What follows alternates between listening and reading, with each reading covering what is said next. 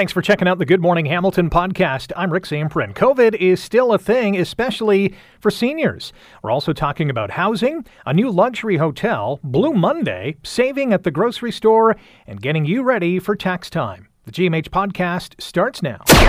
This is the Good Morning Hamilton podcast on 900 CHML. Well, we know COVID 19 is still a thing. It's still a thing. I'm, I'm sorry to tell you. For those who don't believe it, well, believe it.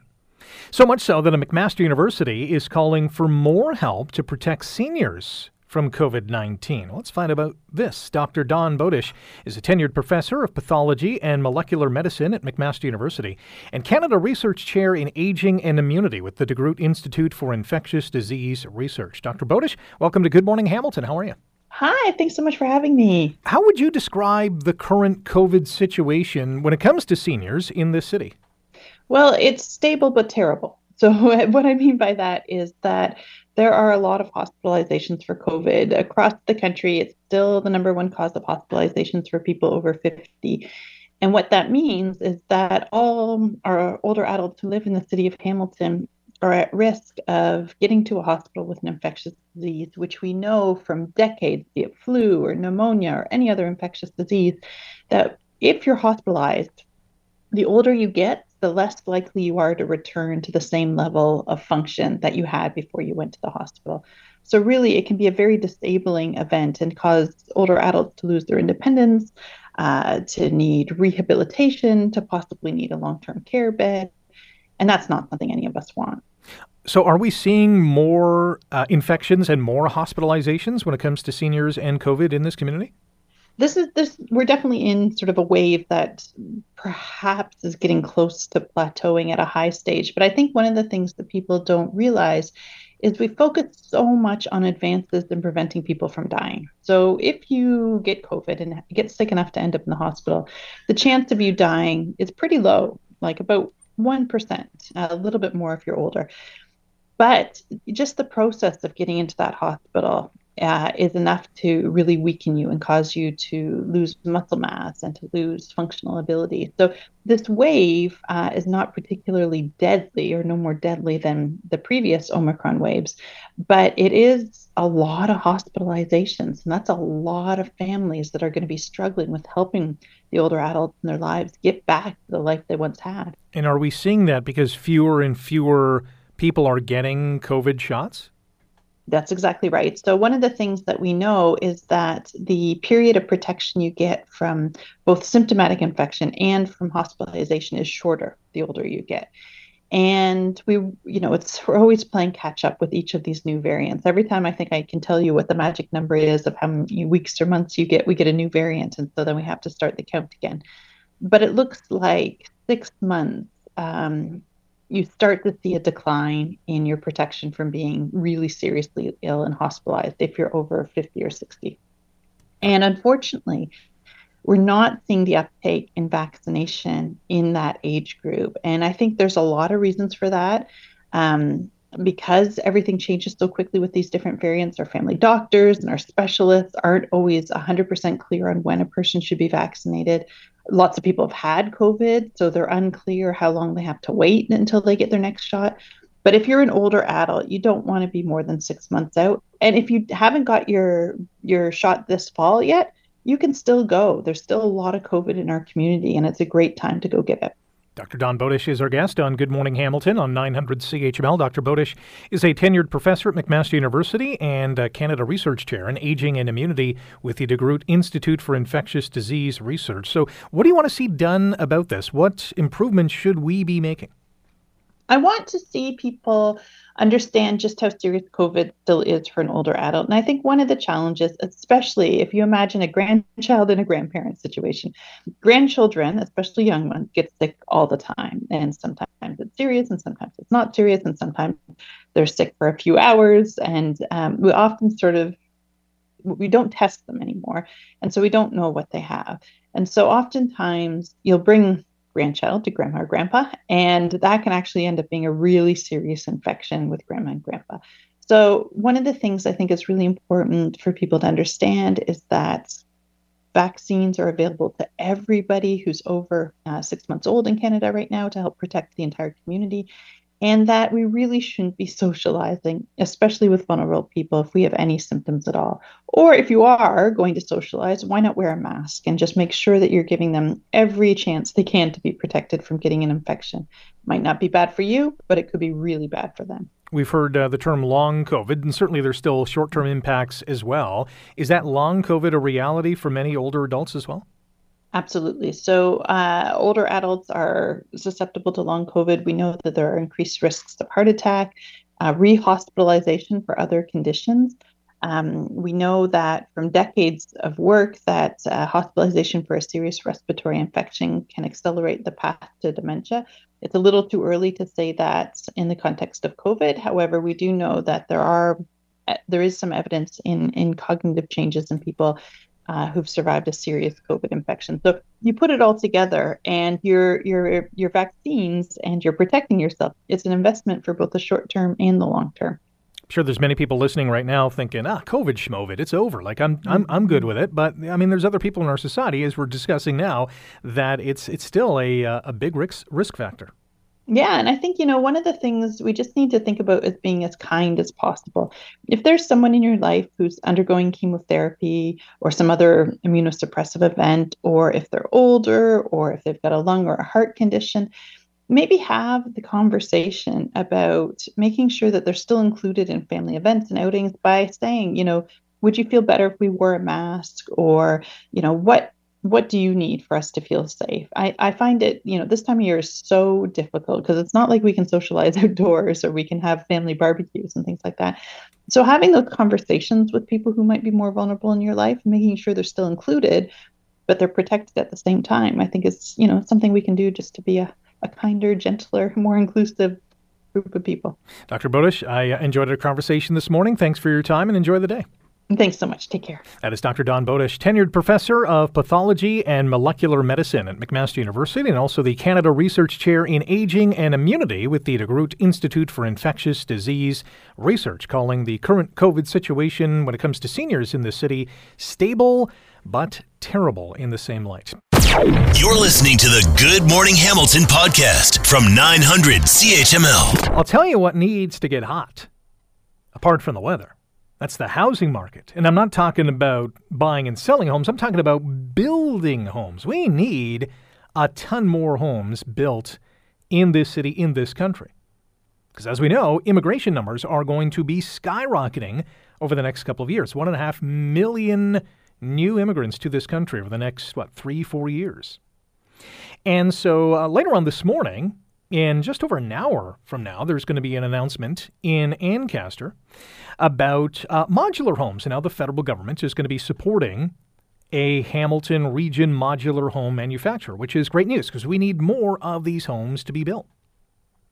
Philomena Tassi is the minister responsible for the Federal Economic Development Agency for Southern Ontario, FedDev Ontario, and also a local Liberal MP, and joins us now on Good Morning Hamilton on 900 CHML. Philomena Tassi, good morning. How are you? Good morning, Rick. Fantastic. How about you? I'm good. Let's get to this housing talk because we all know we need more housing. What needs to be done to get that more housing built? Because we have interest rates that are sky high, developers looking at the return on investment thinking, I don't know if I can build it uh, if I'm not getting the return. How do, how do we move the ball forward to get homes built? Well, look at Rick. I think, you know, we recognize in Hamilton, and we have for a number of years, I've said, I think since 2021, that housing is a top priority. And it's really important that our government takes a all hands on deck approach. And, and that's really what we're doing. Today's announcement is an example of that. So, you know, you've heard me talk about the many investments that our government has made since 2015, whether that's the Housing Accelerator Fund, the one most recently announced of 93.5 million, or the uh, co-investment fund, fantastic results there, the YWCA on Ottawa Street built. Um, the it's critical that we ensure we're doing everything we possibly can because we know the importance of having a safe and secure place to call home. Today's announcement is an example of not just having this rest in the Minister of Housing's file, but also in the RDAs, the regional uh, development agencies across um, uh, the country. And so, for me, representing the Ontario RDA, FedDev Southern Ontario, today's announcement is is about um, investing in innovation in order to get homes built faster. And so you're going to be at BECC Modular, which is a modular home manufacturer. Could this be the next big thing? Well, look, I think that it's not, as many people have said, there's no silver bullet. This is this is uh, an area where we all have to be working on ways that we can get homes built faster. I think that the Housing Accelerator Fund, where we're working directly with cities in order to get the to reduce the red tape, to remove the construction barriers, this is important. Today's announcement is an is also another layer to that. And um, I'm really excited about this. It's fantastic that we're able to make this announcement in Hamilton. Uh, BECC Modular doing great work, a company that started, I believe, in 2021 and has grown exponentially. And we as a government want to invest in innovative approaches that are going to get those homes built faster. Today's announcement is an absolute example of that. Our guest on Good Morning Hamilton on 900 CHML, Philomena Tassi, Liberal MP for Hamilton West Ancaster Dundas, and also the minister responsible for FedDev Ontario. I, I, spoke about immigration numbers spiking over the next number of years. We know that more people are coming in. We don't have enough homes for the people who are here now. Does it make sense, or maybe this is already being done? Is the federal government re looking at its immigration strategy when it comes to housing? So you know, Rick, it's a. It, I know it's a question that's on um, people's minds. I'm, you know, hearing from my constituents, and I think it's important to recognize that this is a complex issue, and we as a government want to take a balanced approach. Look, as the minister responsible for federal economic development, I want to support Canada taking a real leadership role in the sustainable jobs front. When you look at investments that we are making, for example, in the EV space, you look at ArcelorMittal Dofasco these jobs that we are creating um, need people. We need a workforce. And so we don't want to miss opportunities. We want to ensure that we have the skilled labor that is there. So it's always a balance. I'm not a believer in necessarily closing our doors to newcomers. I don't know. I don't believe that that's the solution. Having said that, uh, we have to ensure that we are setting people up for success, whether that's students, um, international students, immigrants.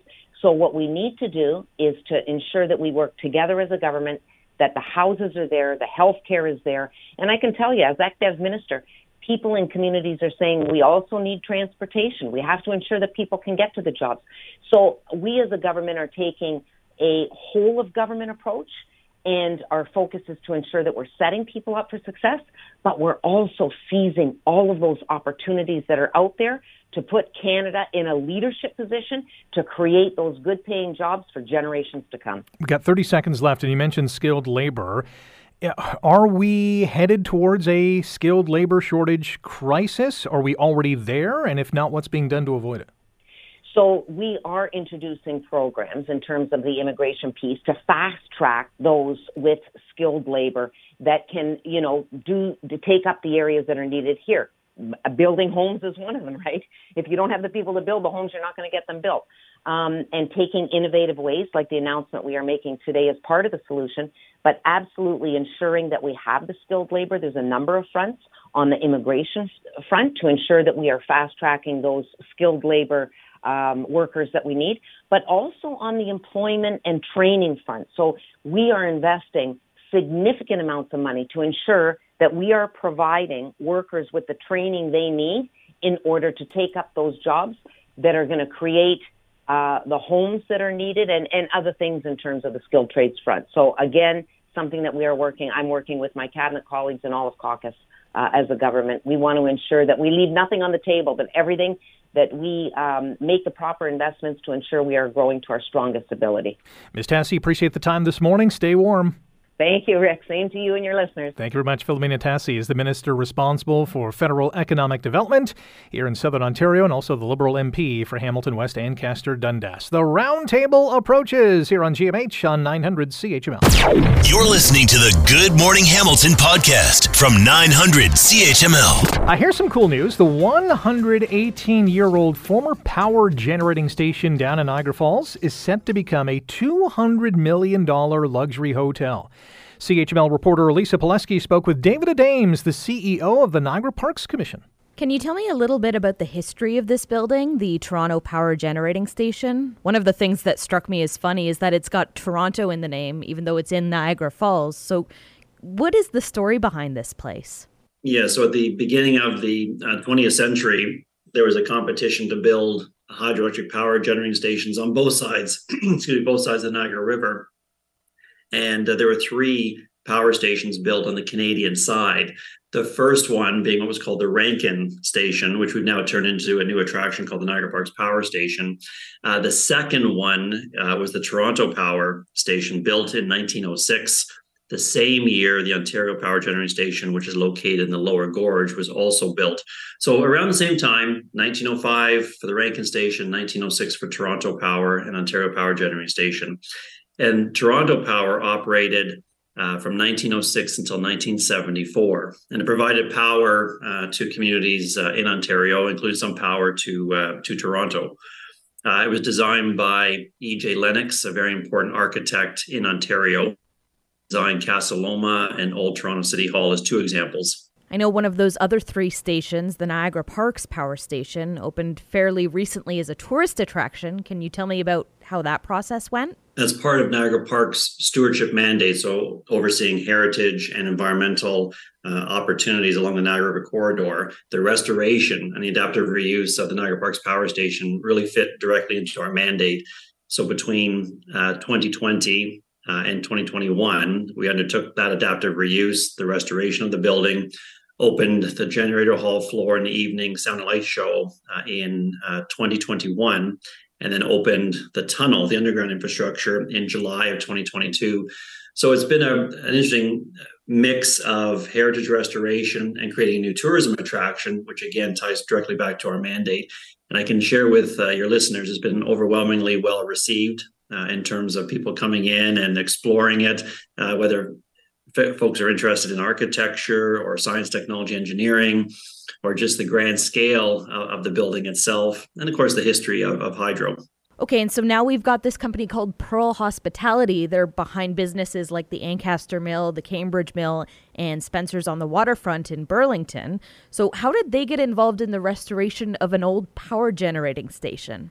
So, differently than what we did with the Niagara Parks Power Station, when Niagara Parks undertook the, the restoration work, we went out to the private sector uh, with a call for proposals for both Toronto Power, and the former Ontario Power Generating Station uh, to really seek private sector investment and innovation uh, to undertake. And these were the four project objectives. One is to see the restoration of the heritage building. Number two is to create a new visitor experience that does not exist in Niagara or Ontario. Number three was to pay rent to Niagara Parks, which speaks to our uh, self funded aspect uh, for Niagara Parks. We don't receive any tax dollars. And number four goal was to provide significant uh, economic impact through jobs created during construction for the restoration project, and also jobs uh, after the new uh, the new entity would would open. Can you tell me how quickly we can expect to see work on this project get underway? The working timeline for this project would see would see construction start in the summer or fall of 2024 and then open the new guest experience in the summer or fall of 2027. So, roughly three and a half plus years away, which in the grand scheme of things isn't that far away. Uh, what's wonderful about this project is visitors and local residents will be able to see the work being undertaken because it's a very visible site. It's right along the Niagara Parkway, just to the south of the iconic Horseshoe Falls. So, a very prominent place uh, in Queen Victoria Park along the Niagara Parkway. So again, everyone will be able to see the progress of the project as it unfolds. And we've talked about there being three old power stations in total around the falls. What about that third location down in the gorge? What's going to happen there? So we are finalizing the evaluation of the bids that Niagara Parks received for the Ontario Power Generating Station, again located uh, to the north of the Horseshoe Falls, down in the lower Niagara River in the gorge. So we will be finishing that evaluation process this winter. We hope to have an announcement uh, in the spring of 2024 about next steps on that project as well. That is CHML reporter Lisa Pileski speaking with Niagara Parks Commission CEO David Adames about that new luxury hotel going down at the power generating station, or at least the former generating station. Coming up in a few minutes' time, what is the federal government's plan to build more homes in this community and beyond? You'll find out next year on GMH. You're listening to the Good Morning Hamilton podcast from 900 CHML. Today is Blue Monday, the most depressing day of the year. Well, let's try let's try to pump up your tires and get you feeling good. And to help along with that is Lauren Van Imp, our next guest, a registered psychotherapist at Locke uh, Psychotherapy, who joins us now on Good Morning Hamilton. Lauren, good morning. How are you? Hi, Rick. I'm good. Thank you for having me. How are you? I'm I'm good. I know Blue Monday was created by the travel industry to get us mm-hmm. to go to sunny places and get out of the winter blues, but is is there mm-hmm. something to Blue Monday? I think so. I don't know if it's necessarily this specific day, but when you think of all the factors like um, the weather, the the the time after the holidays, a lot of people's credit card bills are rolling in, and they're not very happy with that. Um, you know, it's like about three weeks after Christmas, so New Year's resolutions have been likely kind of broken at this point or people are starting to struggle and i think just the accumulation of all of that is what contributes to this this being the specific day but i think in general this time of the year is very hard for a lot of people and so what's the impact of all this how how does this lead to people becoming depressed or just not feeling great well, I think when the, I mean, the weather being a huge one. I think when it's cold and it's dark and we've had a lot of really, really gray weather, really wet weather, it makes it very hard to get outside. So people feel very kind of trapped inside, very holed in. Um, and then, yeah, I think the debt thing is is a lot after the holidays. People realize that they spent maybe a little too much money, and you know now they're trying to figure out what they do about that.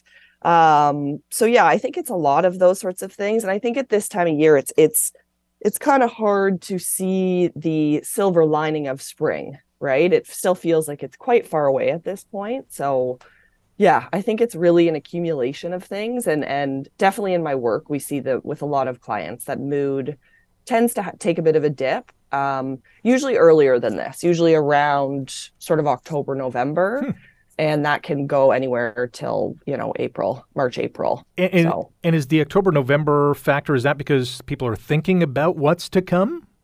Yeah, I think so. Yeah, usually like so seasonal affective disorder is um, sort of a stem of of depression, and yeah, usually it typically starts sometimes even as early as August because people are starting to anticipate the cold weather and less daylight, less time outside, um, that kind of that kind of stuff. Lauren Van Imp is a registered psychotherapist at Locke Psychotherapy and joins us on Good Morning Hamilton on 900 CHML. We're talking about Blue Monday, the most depressing day of the year. So, how do we boost our mood? What are some of uh, yeah. the tips that you can share with our listeners this morning?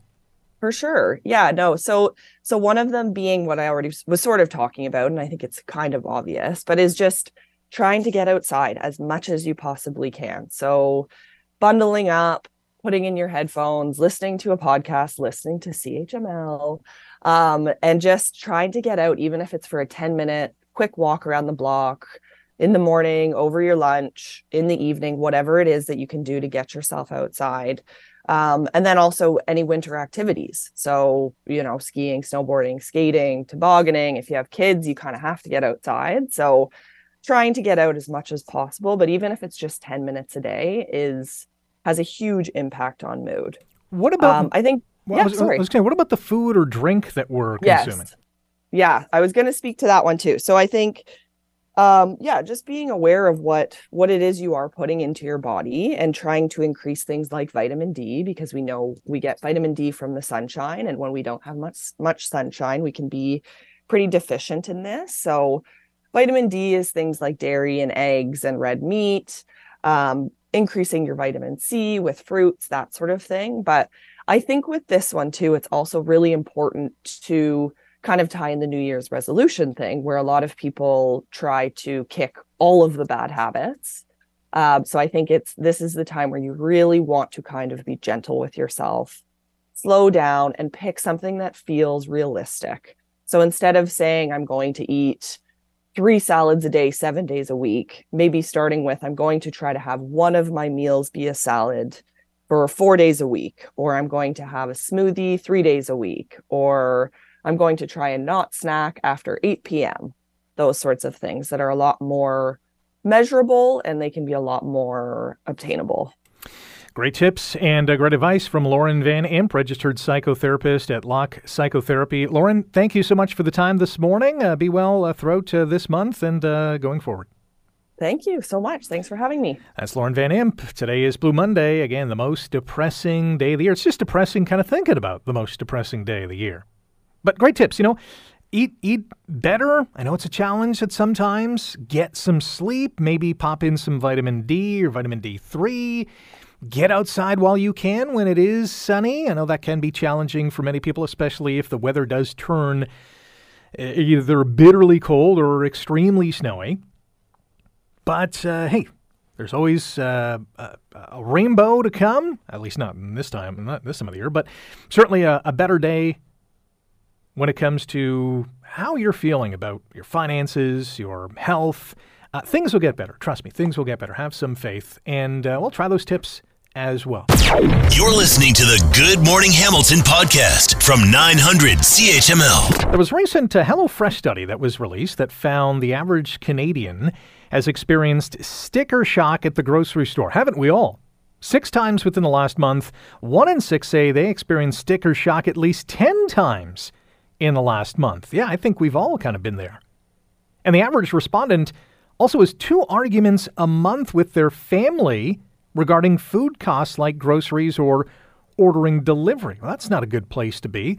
There is some good news, though. There are cost effective ways to save money when it comes to your food. Chef Corby Sue is the director of culinary at HelloFresh and joins us here on GMH. Chef Corby Sue, good morning. How are you? Good morning, Rick. What a way to start the week. As those holiday bills start to roll in, let's tackle the thing that we all have to deal with day on day. What are we eating? How are we going to spend our money?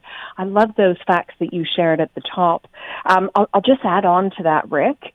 Uh, three quarters of the people we spoke to are also at this stage, as the holiday bills are coming in, they want to do date night at home. So I've got some ideas as to how we can re- refresh the recipe repertoire and uh, yeah, I mean, the fighting about what are we ordering and sticker shock, it's real, my friend. So, where should we begin? So, right, I love that you've asked that. You know, in my line of work, and really just as my life as a working parent, the first thing, plan. So, I got three hot tips. Um, number one, what is your actual budget? And I know it's easier said than done, but I think this is where you have that hard, real conversation with yourself. What's my budget? What are recipes or meals that I know uh, I like or my family like? What ingredients do I need? Before you write your shopping list, actually check your pantry and fridge. You'd be surprised at how many people don't actually look at what they've already got on hand. I've got some tips about ingredients that can do uh, double duty as well. And then, Rick, third, but certainly um, last but not least, is write a shopping list. And my best advice this time of year, any time of year, is really try and stick to that. And when you get to the grocery store, if you're going to buy something outside of that shopping list, ask yourself, are there three ways that I could use this ingredient? And if the answer is yes, then friends, give yourself permission to buy that extra ingredient because you've made a commitment. I'm going to be able to use this. You mentioned the word planning, and without meal yeah. planning, you're kind of just like probably like most of us wandering around the grocery grocery store thinking, "What am I going to make tonight?" Yeah, absolutely. Look, I think we can get inspiration from lots of different places, whether you're uh, Googling recipes, um, maybe you've been to friends or family and they've put together a meal that you really like. Ask them, hey, how did you make this? Of course, we all have a handful of recipes we're comfortable with. I mean, it might be a meal kit service that can support you along the way, but planning, really just knowing, okay, here are the recipes that we're, and I always refer to meals as recipes because to me, that's what they are. Here's what we're going to eat this week. And as I said, do your best to stick to your budget. But, you know, Rick, I've said something before about ingredients that can do double duty. So you might have a recipe that asks for something unusual that maybe you don't have in your pantry. I'll just, for, for, for the heck of it, I'll say maybe it is capers. Now, capers give a little bit of salt, a little brightness, but maybe you don't have that, and maybe you don't want to spend the money on that.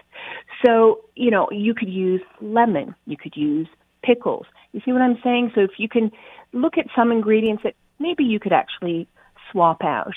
And then with the planning, I mean, you can get you can get the family involved. Um, maybe it's you know your youngest one is going to wash the produce that you're going to be using in the recipe, or your teenage um, one is going to set the table. Get everyone involved in the actual planning or parts of what the the eating experience. I'll And- put it like that. And why is that important? I think a meal prepared and shared together is really giving your family it's a life skill. Uh, also, hopefully, it's sharing the responsibility. Um, and I just think, look, I've done that myself. And even though I, as I shared, I'm a working parent, I'm a chef, I also have always had to ask the question, what's for dinner tonight? So how do I get my kids engaged? And I've got older kids now who thankfully can cook and, you know, are part of that experience at home. Chef Corby Sue is with us, director of culinary at HelloFresh. We're talking about ways you can save some money at the grocery store and, well, eat better as well. And a big part of that is food storage. We as a nation throw away a lot of food. What uh, what advice can you share on that? You're so right. Um, Rick, I like to say that the the work doesn't start and finish uh, buying the groceries. The work still happens when you get home. So again, this is whoever all hands on deck, get them involved. So there's some really simple things that you can do at home. Um, when you bring home leafy greens, so anything with high water content, your romaine lettuce, maybe it's some fresh parsley, grab um, a fresh tea towel or a bit of paper towel, depending on where you sit there, and wrap those leafy greens up and put them back in uh, the plastic bag that you've probably bought them home in. Or if you haven't used plastic, um, just wrap them in that fresh tea towel or paper towel, put them in the fridge. Uh, that will absolutely prolong the life of your leafy green because what it does is help keep that moisture in and stop the obviously the moisture escaping. Um, even your if you buy something in bulk, now is the time to you know you can freeze. And to be honest with you, Rick, I mean I'm doing this all throughout the year. So when there was a, an abundance of peaches from the Niagara region, um, I canned peaches. So I'm actually making a peach loaf once I get off the phone from you. So that's another way. Um, you could also pickle. So, funnily enough, parsnips are in, bund- in abundance. I love parsnips. Um, I so you know I bought extra. I froze some, so I chopped them up in, into cubes. I froze some. Um, I've actually blanched some, and I've pickled them. Pickled parsnips is actually um, a really nice sort of uh, condiment. Uh, you could do that with carrots. So you've got pickling. Um, even canning this time of year, although it does tend to be more a summer, um, autumn uh, thing to do, and freezing. And then here's a hot tip uh, roast potatoes.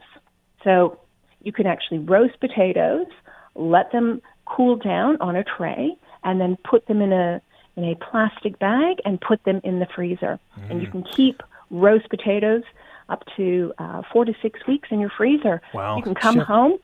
Yep, there you go. I was going to say, Chef Corby Sue, you have us salivating, you also have us uh, up our next break here as well. But uh, I encourage our listeners to check out HelloFresh and uh, see uh, if they can uh, battle that food fatigue and maybe save a little money on the way. Chef Corby Sue, thanks for the time this morning. Thanks, Rick. Chef Corby Sue is the director of culinary at HelloFresh, and hopefully uh, with some great tips to help you save a little cash at the grocery store.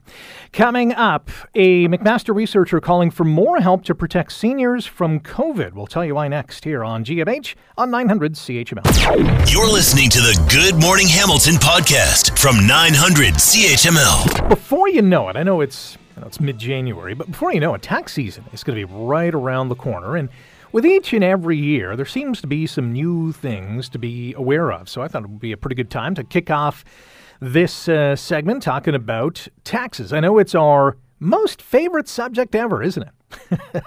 Not really. Jerry Vittoratos is a national tax specialist with U-File and joins us on Good Morning Hamilton on 900 CHML. Jerry, good morning. How are you? Good morning. How are you? Thanks for having me. I'm I'm I'm pleasant today on this uh, chilly Monday morning. It is uh, mid-January. Is is now a good time to be thinking about tax season, or is it a little too early? Uh, every every day is a good time. Maybe maybe that's just for me. Maybe, but uh, I would say I would say uh, you know tax uh, producing your tax return is basically a year-round process. That's what I would say. A lot of people think that it's always, oh, well, it's only about three, four months out of the year. But believe it or not, there are things and events that happen throughout the year that are essentially tax events. So, for example, when you have medical expenses throughout the year, these are amounts that you can use uh, to claim uh, tax credits on your tax return. But if you don't log these things properly throughout the year, uh, then you won't be able to maximize your tax return. So, what I always tell people is that they should always be thinking about their tax returns throughout the year. And the trick I always give people is, you know, create a folder on January 1st of every single year, stick any receipt or any document you think it can relate to your tax return. That way, you have everything ready when the actual tax season comes. So, what are some of those documents that people don't really think of when it comes to tax season? Those things that they should be tucking away month in and month out? So I would say it's always receipts. It's always uh, stuff that uh, stuff that are expenses for them during the year. The typical one would be medical expenses. Uh, for example, you go to your dentist in the month of February. Uh, well, again, that that receipt for the month of February is eligible as for the medical expense credit on your tax return.